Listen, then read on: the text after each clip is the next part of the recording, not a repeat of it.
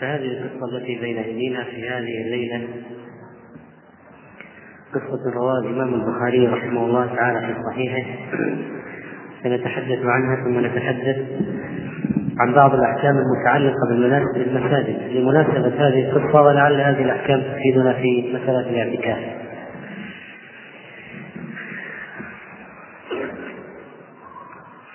روى البخاري رحمه الله تعالى عن عائشة رضي الله عنها قالت أسلمت امرأة سوداء لبعض العرب وكان لها حفش في المسجد. الحفش هو البيت الصغير الضيق. قالت فكانت تأتينا فتحدث فتحدث عندنا. قالت عائشة فكانت تأتينا فتحدث عندنا. فإذا فرغت من حديثها قالت ويوم الوشاح من تعاجيل ربنا ألا إنه من بلدة الكفر أنجاني فلما أكثرت قالت لها عائشة وما يوم الوشاح؟ قالت خرجت جويرية لبعض أهلي وعليها وشاح من أدم فسقط منها فانحطت عليه الحدية وهي تحسبه لحما فأخذته فاتهموني به أي بسرقة الوشاح. فعذبوني حتى بلغ من أمري أنهم طلبوا في قبلي فبينما هم حولي وأنا في كربي إذ أقبلت الحدية حتى وازت برؤوسنا ثم ألقته فأخذوه فقلت لهم هذا الذي اتهمتموني به وأنا منه بريئة.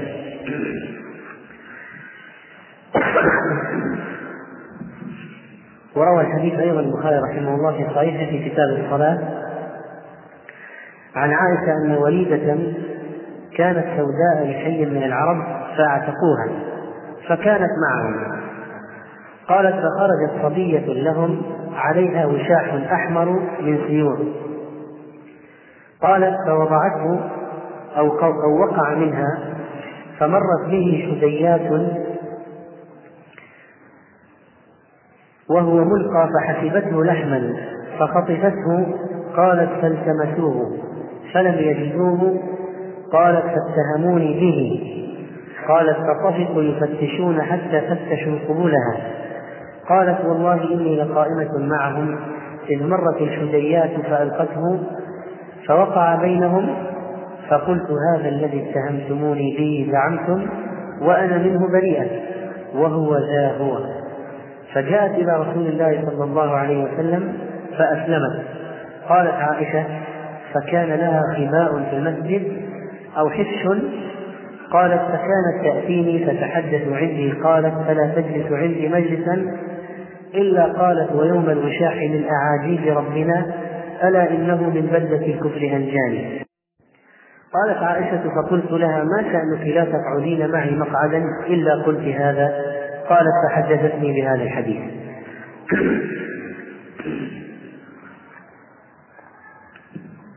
هذه القصة من القصص التي حدثت أيام الجاهلية. لامرأة كانت وليدة والوليدة هي المولودة ثم أطلقت على الأمة وإن كانت كبيرة. هذه الوليدة لما كانت مع هؤلاء العرب واعتقوها خرجت يوما مع صبية لهؤلاء والصبية كان عليها وشاح أحمر. والوشاح ينسج من جلد عريض. ويربع باللؤلؤ تشده المرأة بين عاتقها وكشفها نوع من الزينة. فلما خرجت هذه الصبية وعليها الوشاح الأحمر وضعته وضعته ودخلت إلى مغتسلها وكانت عروسا دخلت إلى مغتسلتها مغتسلها ووضعت الوشاح جانبا فجاءت الحدية والحدية هي الحدأة الطائر المعروف الذي أبيح قتله في الحل والحرم. ويقال لها الحدة أو الحدو الحدأة. وجاء في هذا الحديث تصغيرها حديات حديات فحسبته لحما فخطفته. فجاء قوم هذه الصبية فظنوا هذه الوليدة هي التي أخذته فظلموها اتهموها به فتشوها فتشوا منها كل شيء. وصارت هذه المرأة في كرب عظيم وهي مظلومة. فأرسل الله الحدية مرة أخرى وهي في هذا الموقف العصيب وكانت قد دعت الله تعالى. دعت الله في هذا الموقف العصيب كما جاء في رواية قالت فدعوت الله أن يبرئني. فجاءت الحدية وهم ينظرون حتى إذا واجت برؤوسهم ألقت الوشاح أمامهم. فقالت لقومها هذا الذي اتهمتموني به ها هو أمامكم الآن. ثم إن هذه المرأة أسلمت جاءت إلى المدينة وأسلمت وسكنت في هذا البيت الصغير في المسجد وكانت تتحدث عند عائشة وكثيرا ما تقول هذا البيت. ويوم الوشاح من أعاجيب ربنا ألا إنه من بلدة الكفر أنجاني. يؤخذ من هذا الحديث استجابة دعوة المظلوم ولو كان كافرا لأن المرأة ما أسلمت إلا بعد قدومها إلى المدينة. ويؤخذ من الحديث الخروج من البلد الذي يحصل للمرء فيه المحنة. ولعله يتحول إلى ما هو خير منه كما وقع لهذه المرأة. ومن يهاجر في الأرض يجد مراغما كثيرا وسعة إرغاما لأنف الذين اضطهدوه وسعة له في الرزق مراغما كثيرا وسعة. وكذلك في هذا الحديث الهجرة من دار الكفر إلى دار الإسلام وكذلك إباحة المبيت والقيلولة في المسجد لمن لا مسكن له من المسلمين رجلا كان أو امرأة بشرط أمن الفتنة وإباحة الاستغلال في المسجد بخيمة ونحوها. ومن هذا ومن هذه الفائدة ننطلق في ذكر بعض ما يتعلق بالمساجد من الآداب والأحكام الشرعية التي تعين على احترام بيوت الله تعالى وتوقيرها ومعرفة حقها الذي أهمله كثير من المسلمين.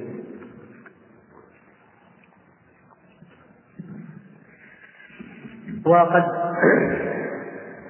خصص البخاري رحمه الله عدة أبواب من كتاب الصلاة في صحيحه للمساجد لآدابها وأحكامها. فمن العناوين التي عنونها رحمه الله تعالى وفقه البخاري في عناوينه. قال باب حك البزاق باليد من المسجد.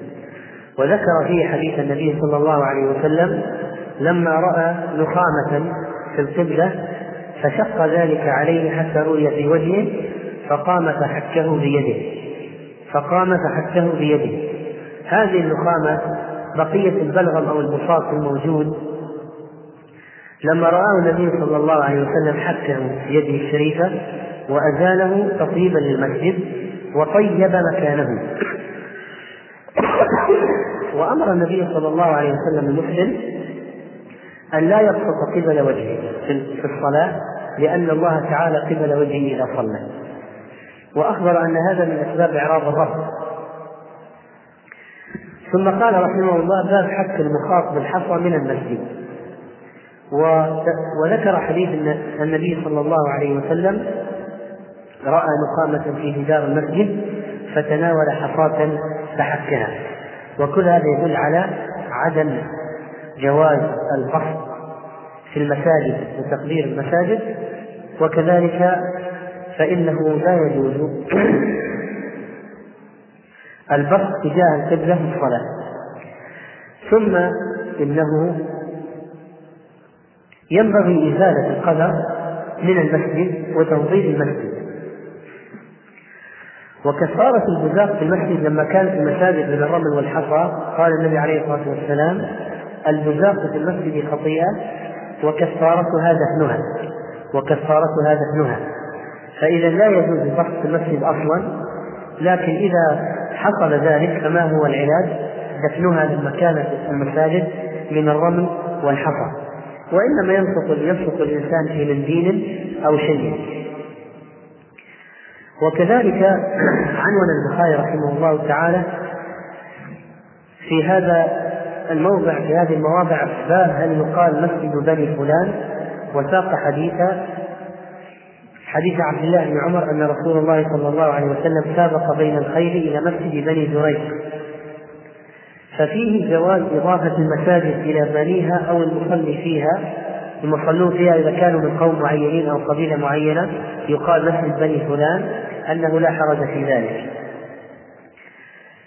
وكذلك تضاف إلى تضاف ربما تضاف إلى من بناها إذا أمن من ذلك الرياء لأن بعض الناس ربما يسمون المساجد بأسمائهم ويكون في ذلك رياء لأن المسألة تعتمد على النية والمساجد لله تعالى.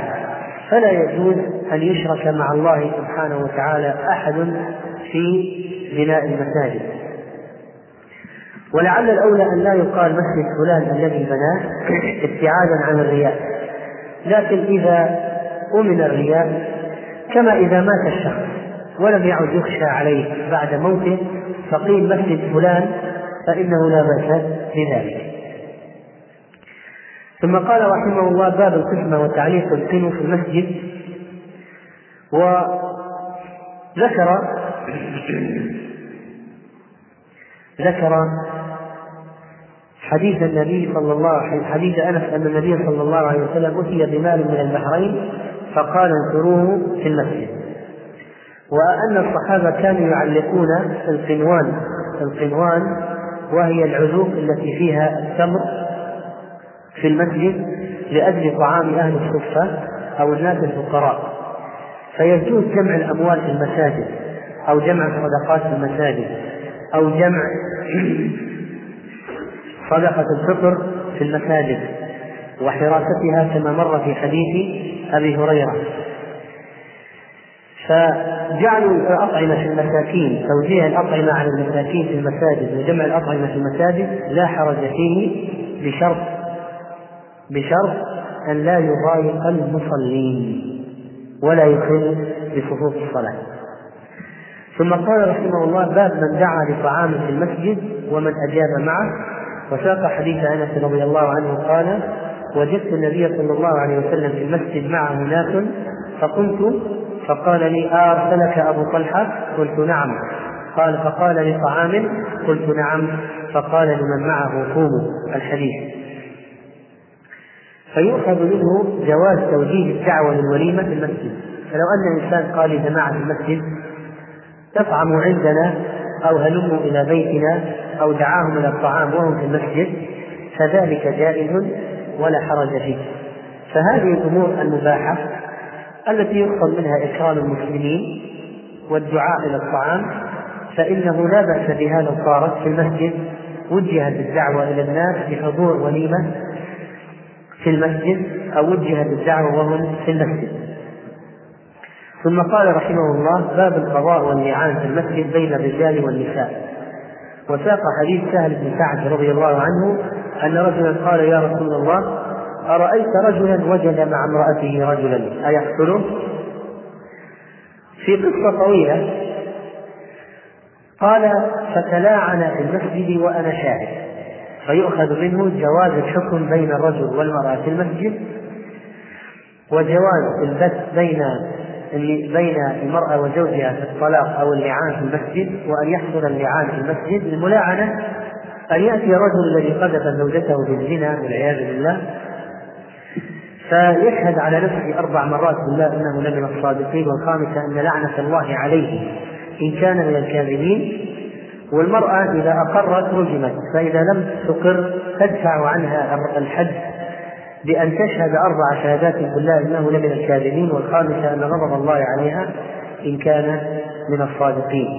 وهذا يجوز أن يكون في المسجد بل لتغيير الأمر للوصول إلى الحقيقة يكون في المسجد حتى يكون في الحرم.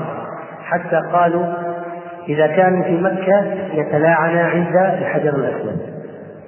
وإذا كانوا في المدينة يتلاعنا عند منبر النبي صلى الله عليه وسلم. وإذا كان في البلد بمحضر القاضي يتلاعن في مسجد البلد لأجل أن يكون الجو مهيأ لبلوغ الصدق في هذه القضية الخطيرة ويشبه هذا مسألة المباهلة. المباهلة كأن يتباهل إنسان مع آخر على مسألة كل يدعي الحق فيها فيدعو كل واحد على نفسه إن كان كاذبا. ومنها مباهلة أهل البدع. كالخوارج والمعتزلة والرافضة وغيرهم وقد حدث في علماء المسلمين عدة مواقف من المباهلات مع المبتدعة. وذكر ابن حجر رحمه الله أنه وجد بالتجربة بالتجربة أن صاحب الباطل إذا باهل ودعا على نفسه إن كان على الباطل أن يميته الله أو يأخذه الله فإنه لا يمر عليه سنة إلا ويموت لا يعيش أكثر من سنة. إذا كان الذي يباهل صاحب حق صاحب دين والآخر صاحب باطل ما يمر عليه سنة ربما لا يمر عليه سنة إلا ويموت. وكذلك عنون البخاري رحمه الله تعالى بابا بعنوان التيمم في دخول المسجد وعلق حديث ابن عمر كان يبدأ برجله اليمنى فإذا خرج بدأ برجله اليسرى. ولعله لا ليس هناك حديث مرفوع إلى النبي صلى الله عليه وسلم بفعل ذلك ولكن يؤخذ من عموم التيامن تقديم الرجل اليمنى في الأمور الحسنة واليد اليمنى في الأمور الحسنة والرجل اليسرى واليد اليسرى في الأمور المستقذرة فكما أنه يدخل الخلاء بشماله كذلك فإنه يدخل المسجد بيمينه.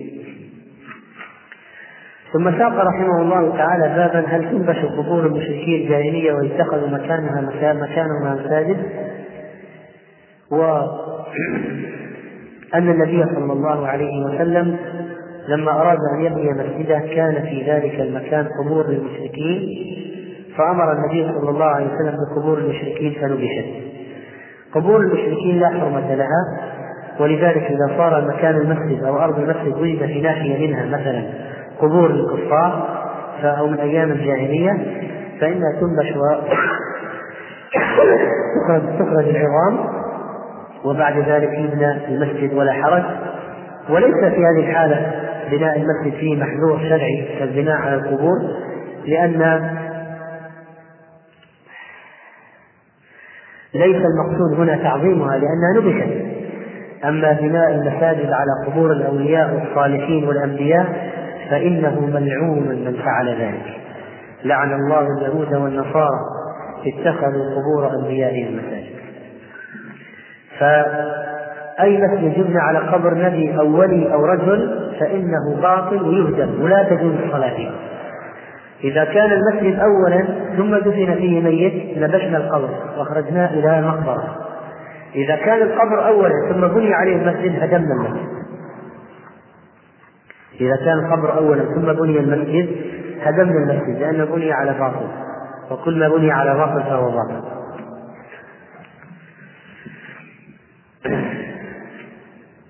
وإذا كان المسجد في القبلة فلا يجوز الصلاة إليه مطلقا. ويجب أن يخرج القبر خارج المسجد. إذا كان القبر في القبلة لا يجوز الصلاة إليه مطلقا. ويجب أن يخرج القبر خارج المسجد ويجعل بينه وبين المسجد جدار أو شارع. يسور القبر يجعل بينه وبين المسجد جدار أو طريق ليعزل عن المسجد تماما. لأن بناء المساجد على القبور حرام من شرك من مظاهر الشرك والوثنية. وهذا عمل اليهود والنصارى مع أنه منتشر في كثير من بلدان العالم الإسلامي.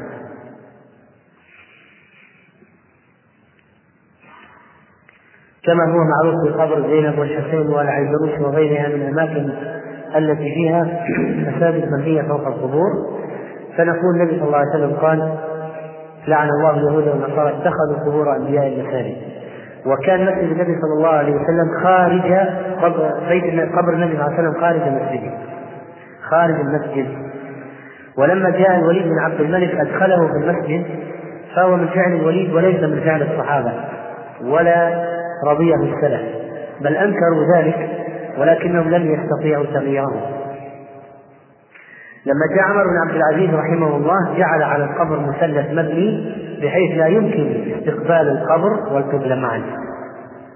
ولا يمكن الوصول إلى القبر وهو مفتوح من الأعلى كما سبق أن ذكرنا. ثم ذكر البخاري رحمه الله تعالى بابا آخر بعنوان نوم المرأة في المسجد وقلنا هذا إذا أمنت الفتنة كأن جعل مكان خاص للنساء أو خيمة خاصة للنساء واحتج فيه بحديث المرأة التي سبق أن ذكرنا قصتها في أول هذا الدرس. ثم قال رحمه الله باب نوم الرجال في المسجد وأتى بحديث ابن عمر أنه كان ينام وهو شاب أعزب لا أهل له في مسجد النبي صلى الله عليه وسلم.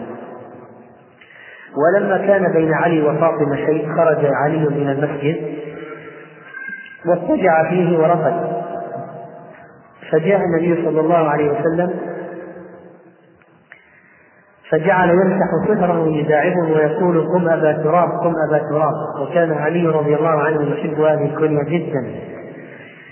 وذلك لأنه كان لما اضطجع قد أصابه تراب فجعل النبي صلى الله عليه وسلم يقول قم أبا تراب قم أبا تراب. يؤخذ منه جواز النوم في المسجد إذا أمن انكشاف العورة ولم يكن هناك فتنة ولا مفسدة فإن النوم في المسجد ليس حراما ولا خطيئا. والمعتكف يحتاج إلى النوم في المسجد بطبيعة الحال.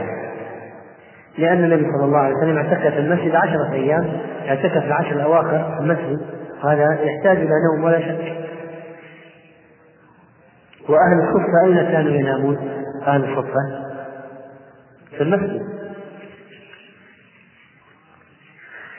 لكن لا يتحول المسجد إلى فندق يقدر بحجة النوم فيه. قال رحمه الله تعالى بعد ذلك باب الصلاة إذا قدم من سفر وباب إذا دخل المسجد فليركع ركعتين. النبي صلى الله عليه وسلم كانت عادته إذا رجع من السفر أولا بدأ بالمسجد فصلى فيه ركعتين. النووي رحمه الله قال هذه الصلاة مقصودة للقدوم من السفر. ليست تحية المسجد. صلاة خاصة للقدوم من السفر أن الإنسان من السنة إذا جاء من السفر يبدأ بالمسجد فيصلي فيه ركعتين. أما تحية المسجد فإنه إذا دخل أي مسجد يصلي ركعتين سواء قدم من سفر أو ما قدم من سفر.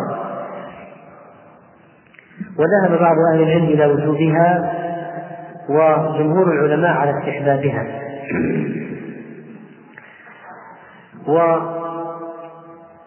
وهذا خاص بالمساجد بمعنى أن مصليات الشركات والدوائر الحكومية ليست مساجد.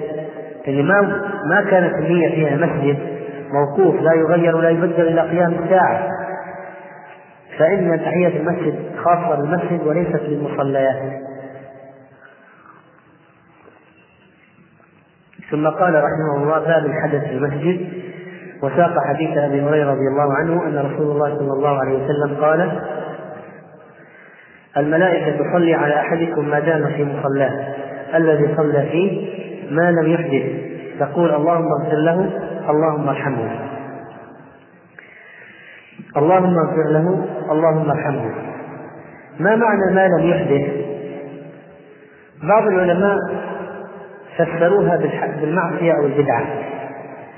وبعضهم قال الحدث هو الريح والصواب أن خروج الريح من الإنسان في المسجد ليس محرما بمعنى أنه يأثم وأنها معصية وبدعة ولكن ينبغي له أن يخرج من المسجد لئلا يؤذي المسلمين والملائكة لأن الملائكة تتأذى مما يتأذى منه بنو آدم. وأن الإنسان يؤجر على جلوسه في المسجد طيلة جلوسه إلا إذا أحدث فعند ذلك ينقطع أجره. ينقطع أجره. ولا تدعو له الملائكة إذا أحدث. ولذلك إذا خرج منه شيء يذهب يتوضأ ويرجع. يذهب ويتوضأ ويرجع. لو كان معتكفا توضأ ورجع. إذا أحدث أو نام مثلا يقوم يتوضأ ويرجع. أما المعصية في المسجد والبدعة فيه فهي من المصائب العظيمة. ثم قال رحمه الله باب بنيان المسجد. وأمر عمر ببناء المسجد وقال أكن الناس من المطر وإياك أن تحمر أو تقصر فتفتن الناس. وقال ابن عباس لتزخرفنها كما زخرفت اليهود والنصارى. فأما بنيان المساجد فهو من علامات الإيمان. وهو أمر مأمور به شرعا بناء بناء بيوت الله تعالى للعبادة فيها. ولكن المحذور هو التباهي بها والمفاخرة. كما قال أنس رضي الله عنه يأتي على الناس يأتي عن أنس قال سمعت يقول يأتي على أمتي زمان يتباهون بالمساجد ثم لا يعمرونها إلا قليلا. وفي رواية أبي داود والنسائي عن النبي صلى الله عليه وسلم قال لا تقوم الساعة حتى يتباهى الناس في المساجد. يشيدون مساجد كبيرة مساجد عظيمة ضخمة سقوف مرتفعة فيها زينات ونقوش ولكن من الذي يصلي فيها؟ قلة من الناس. يأتي على أمتي زمان يتباهون بالمساجد ثم لا يعمرونها إلا قليلا. لأن المسجد الضخم ما في نصف نصف فصل. وعمارة المساجد طاعة وقربة إلى الله. ومن بنى لله مسجدا بنى الله له بيتا في الجنة لكن زخرفة المسجد سواء ما وضع فيه من الأشياء المذهبة أو المفضضة أو الألوان أو النقوش الزخارف المحفورات الكتابات كل ذلك من الأمور المنهي عنها. وهذا من تشبه باليهود والنصارى. اليهود والنصارى في كنائسهم ومعابدهم هكذا يفعلون. ولذلك ينبغي أن تكون المساجد نظيفة نعم. مبنية نعم. لكن مسقوفة نعم. نحمي نحمي الناس من المطر نعم. مثل الآن التكييف مهم. الإنارة مهمة للقراءة. لكن أن تجعل مزخرفة.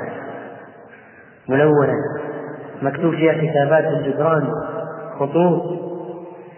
فهذا كله لا يجوز. لأنه أول شيء إتلاف إضاعة للمال في غير طاعة وقربة. بل في شيء من البدع إضاعة مال. ثم إشغال المصلين بالزخارف والنقوش. و عنون رحمه الله كذلك بابا بعنوان التعاون في بناء المسجد وساق حديث ابن عباس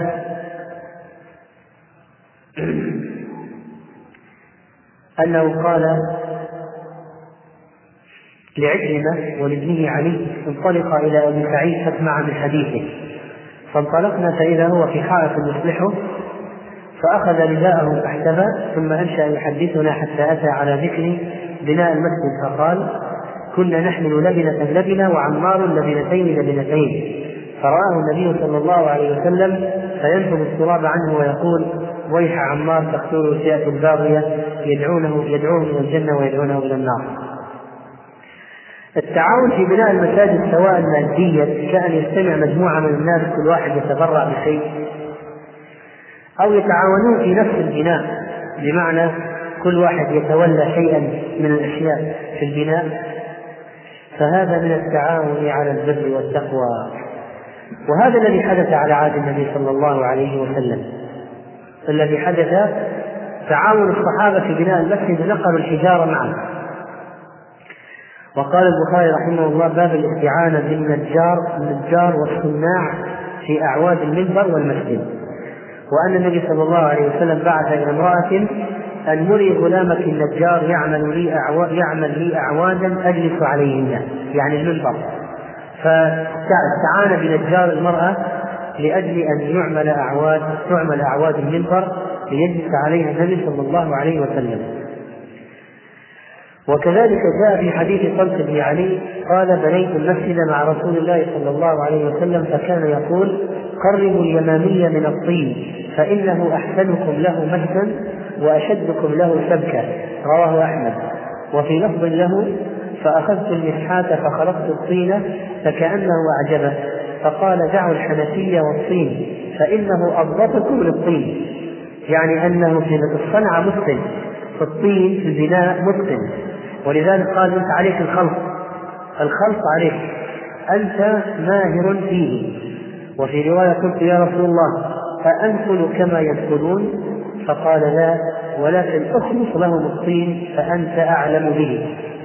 أخلص لهم الطين فأنت أعلم به. ومن بنى لله مسجدا بنى الله له بيتا في الجنة ومهما كان صغيرا. ولو واحد شارك في بناء مسجد بشيء يسير الموضع الذي بني بماله من المسجد يؤجر عليه في الجنة أيضا. ثم ساق رحمه الله باب يأخذ بنصول النبل إذا مر في المسجد وأن النبي صلى الله عليه وسلم رأى رجل معه نبل فقال أمسك بنصالها وفي رواية فليأخذ على نصالها لا يعصر بكفه مسلما يعني لا يجرح. هذا كان نصال الاتهام التي معه مكشوفة الحد. فأمره أن يأخذ عليها حتى لا يجرح مسلم وهو مار في المسجد. وتحت عنوان الشعر في المسجد فإن البخاري رحمه الله قد أتى بحديث حسان. يا حسان أجب عن رسول الله صلى الله عليه وسلم اللهم أيده بروح القدس بروح القدس كما قال النبي صلى الله عليه وسلم له. إذا الأشعار التي يجوز أن تقال في المسجد الأشعار المشتملة على الحق الأشعار التي في نصرة الدين. أما أشعار الجاهلية أشعار السوء أشعار الفحش فلا يجوز أن تقال في المساجد. ثم ساق البخاري رحمه الله حديث الشراب لعائشة ولعبهم الحبشة ولعبهم بالشراب ونظر عائشة إليهم تحت عنوان باب أصحاب الشراب في المسجد. والحبشة لما لعبوا بالشراب لم يكن لعبا لهو ولكنه كان لأجل التدرب على القتال. فالشراب كان لعبهم لأجل التمرن وهو من تدريب الشجعان على مواقع الحروب والاستعداد للعدو. ومن أحكام المسجد أنه لا يجوز البيع والشراء فيه ومن رأيتموه يبيع فيه أو يشتري فقولوا لا أربح الله تجارتك. ولا يجوز أن تنشد فيه الضالة يسأل عن الشخص يسأل عن أشياء. من وجد ساعتي من وجد محفظتي من وجد لقاطتي فقدت كذا ليجهر بهذا أو تعلق إعلانات داخل المسجد. فلا يجوز وحدان الضالة في المسجد. هذا ومن السنة كنس المسجد والتقاط الخرق والقذى والعيدان. كما جاء عن أبي هريرة أن رجلا أسود أو امرأة سوداء كانت تقم المسجد فمات فسأل النبي صلى الله عليه وسلم عنه فقالوا مات. قال أفلا كنتم آذنتموني به دلوني على قبره أو قال قبرها فأتى قبره فصلى عليه. اذا النبي عليه الصلاة والسلام اهتم بهذا الرجل أو الأمة السوداء ولام الصحابة لماذا لم يخبروا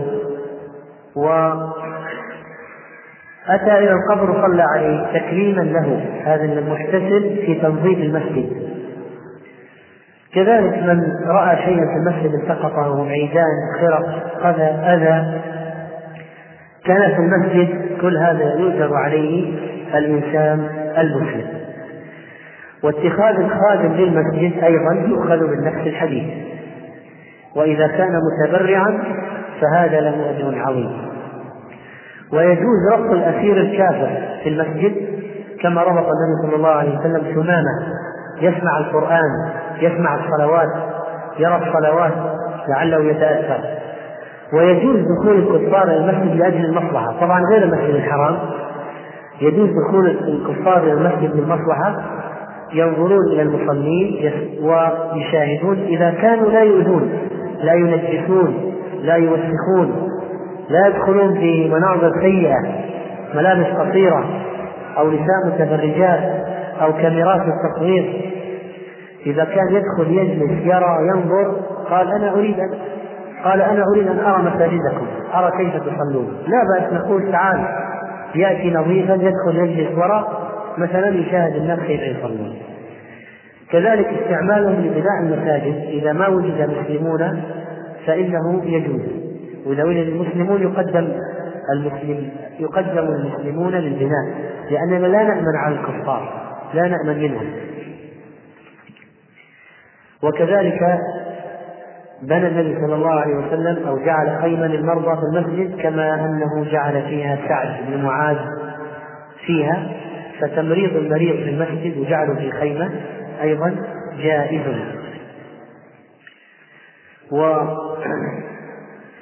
ورفع الأصوات في المساجد مما ينهى عنه. وعمر رضي الله عنه لما سمع صوت رجلين ارتفع قال اذهب فاتني بهذين فجئته بهما. قال من أنتما؟ أو قال من أين أنتما؟ قال من أهل الطائف. قال لو كنتما من أهل البلد لأوجعتكما يعني ضربا. ترفعان أصواتكما في مسجد رسول الله صلى الله عليه وسلم. فالمسجد عموما لا يرفع فيه الصوت لأجل الحفاظ على العبادة فيه وتهيئته ويكون مكان هادئ ليس مكان ضوضاء مكان صخر بعض الناس يرفعون الأصوات فيه يتشاجرون فيه يتشاجرون. نقاشات مرتفعة صياح في المساجد. هذا بيت الله وإذا كان المسجد النبوي من باب أولى عدم جواز رفع الصوت عند قبر النبي صلى الله عليه وسلم لأنه من سوء الأدب. إن الذين ينادونك من وراء الحجرات أكثرهم لا يعقلون. ويجوز الاستبقاء في المسجد ومد الرجل إذا أمن انكشاف العورة. وتشريك الأصابع في المسجد ينهى في الذهاب إلى المسجد وإلى وفي انتظار الصلاة. ثم إذا أراد أن يمثل مثلا تشبك بين أصابعه لمصلحة أو لحاجة فلا بأس بذلك. و هذه المساجد بيوت الله تعالى. إذا عرف الإنسان أحكامها وآدابها أجر عليه أجر أجرا عظيما لأنه يعطي المسجد حقه. فأما إذا عاش في جهل وعمل في جهل فإنه ربما اعتدى على حرمات المساجد من حيث يدري ولا يدري نكتفي بهذا القدر من الأحكام والله تعالى أعلم.